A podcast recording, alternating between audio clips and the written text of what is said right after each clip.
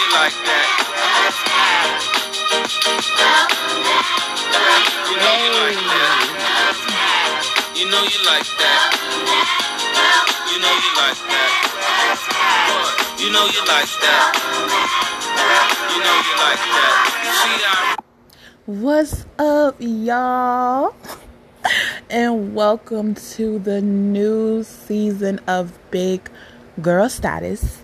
It's me, your host, Nelly, and oh my god, y'all. I have missed y'all tremendously. I can't even begin to put in words how much I have missed my platform and being able to get on here and talk my shit. I've been gone for a minute. Now I'm back again. Welcome back. I appreciate all of my listeners who tune in to the first season of Big Girl Status. When I tell y'all, y'all made it a huge success, and I am so overwhelmingly thank you, and I appreciate y'all for rocking with me. I mean, y'all ain't have to come that far, but y'all did. Y'all ain't have to do it, but y'all did it. and for any of y'all who may be new to Big Girl Status, welcome, welcome, welcome me, welcome you. And if y'all have not listened to season one, baby, you are missing out. Please go back and listen to all of my previous episodes, honey. I was spilling some big girl tea. I was getting into it. And um, yeah, you don't want to miss the first episode before tuning in to season two of this first episode. Wow, y'all, I just, oh, it's just been a lot, y'all.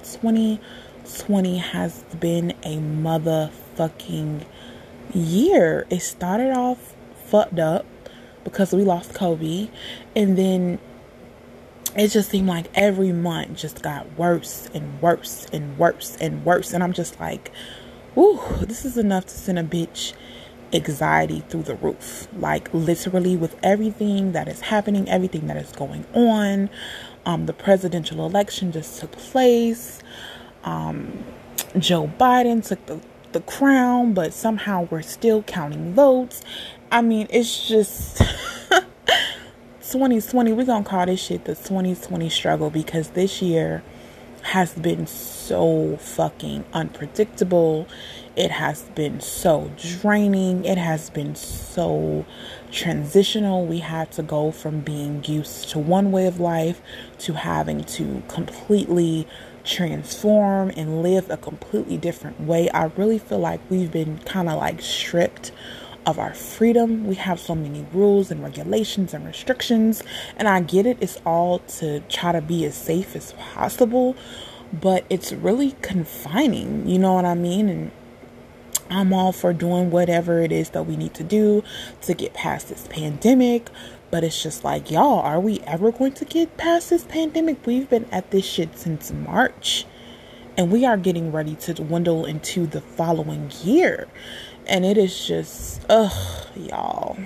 Y'all already know because y'all are living it with me. With God's will, if we make it through, when we talk about this 20 years from now, we are going to be able to attest and say, y'all, we made it through 20 motherfucking 20 because this year is trying to take us all out the motherfucking game, okay? But I just wanted to get back on this platform and I just wanted to just feel the love because even though y'all are not able to interact with me right back as I am recording and setting out my episodes, I just instantly feel the love and the connection as soon as I begin to talk. Like, I just know that it's there.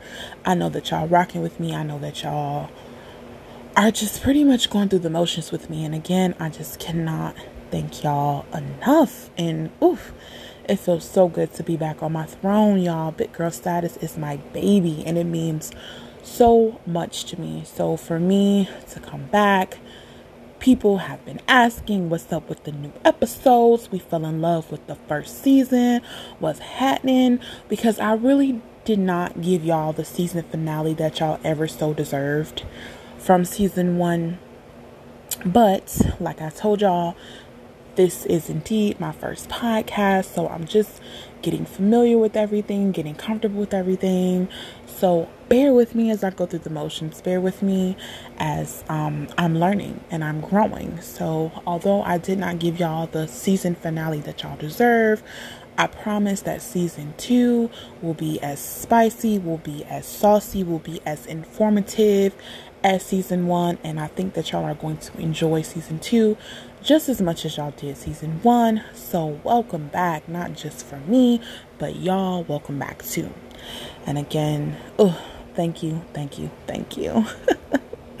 so, on this episode, I really just wanted this to just kind of be a free episode where I just get back on here and I just pretty much just talk to y'all and just whatever's on my mind.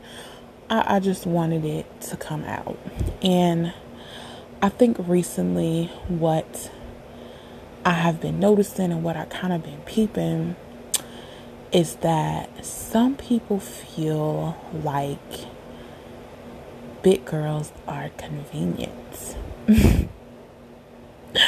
and it's not just, you know, big girls that, you know, people look at for conveniency. Of course not. But of course, like I tell y'all every time here on Big Girl Status, nine times out of ten, I am speaking big girl related topics. So that's just what we doing, period. So a lot of people look as big women as convenient a lot of men in particular. After they're done hounding down Susan with the banging body, offering to take her on dates and flowering her with compliments and this and that, and Susan, good body Susan, isn't giving that nigga the time of day. He gonna call up Big Brenda, and Big Brenda nine times out of ten is gonna answer the phone and he is going to say, "Baby, what you doing? I want to come see you. I miss you." And yada yada yay. And it's not because he really misses Big Brenda. He just knows that Big Brenda's to pick up. He knows that she is a convenient tool, so he is going to whip her out of his pocket each and every single motherfucking time he needs her. Ladies, we have to understand that just because that nigga keep coming back does not mean he loves you. Just because that nigga keep coming back don't mean he addicted. Just because that nigga keep coming back don't mean your pussy fire. Which it very well could be, sis. No tea, no shade. However, you have to be able to identify that, sis, you are just flat out convenient. It is so much easy for him to call and just say a couple of sweet nothings and have you like that than to have to continue to put in the work with these bitches who really not really checking for this nigga at all.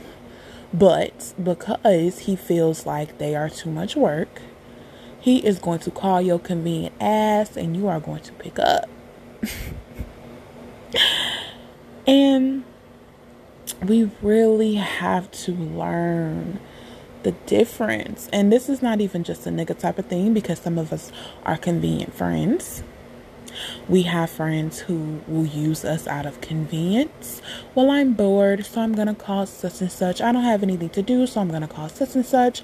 My real friends that I want to hang out with are busy doing XYZ, so I'm going to call my friend who I really don't fuck with, but she's convenient, so I'm going to call her. But season one, I talked about the fat friend, honey. I got into that, so we ain't gonna get into that again. But just know if you did not listen to season one, the fat friend episode, honey, I spilled all tea on that. So we know how that goes. but ladies, people will fuck with you out of convenience. Men will fuck with you out of convenience. It can even go so far as to a man will marry you because you are a convenient spouse. If you make your own money, you're an attribute to the home. Guess what, honey? That's convenient. It may not be because that man love you or that man is so overly attracted to you. You are convenient. Make a motherfucker put in a little work. If a motherfucker wanna fuck with you, make that motherfucker show you that he wants to deal with you. Hold yourself to a standard. Do not let these men pick it up and put you down like you a toy. Sis, we ain't no toys. I mean, we like our toys, but we ain't toys if you get what I'm saying. Convenience is just, it's a yucky feeling to feel convenient because as women we want to feel wanted we want to feel lusted after but most importantly we want to feel loved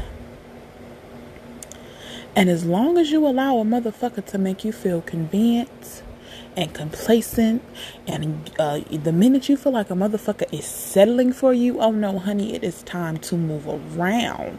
Cause if it's one thing about it and two things for show, I don't ever want a motherfucker to make make themselves feel like they settled when it came to me, baby. I want to be the top of the pickings of the pickings. I want to be your version of the creme de la creme. It ain't gotta be everybody else's version, bitch. Okay, I don't give a fuck what everybody else think creme de la creme is. But bitch, as long as I'm the creme de la creme of your liking, of your picking, I'm good with all of that, baby. Y'all. I said I wasn't gonna come on season two doing all this preaching and whoop you all on, but what the fuck would it be if I did it? What would it be if I didn't put this tea into y'all lives? I'm gonna keep the first episode of season two of Big Girl Status sweet, short, and simple. I'm not even gonna get into nothing for real, but I just wanted to come on here and let y'all know that I miss y'all and I love y'all and thank y'all so much for rocking out with your girl. I am so excited to be introducing new things to y'all, expanding topics. I want my topics to still feel very much so big girl related but I want to expand them to the where where all women can relate, y'all. So I'm going to be talking about things that may not just be specific big girl, but just girls in general, women in general. I'm going to be t- touching on a lot of different things, and I am so excited to be presenting y'all with season two of Big Girl Status. Uh, I have so many guests that I want to bring on, so many different products I want to promote. Like I said, if you have businesses, anything, I want to bring all of that to the forefront here on Big Girl Status. So, thank y'all so much for tuning in. This is more of like an introductory episode.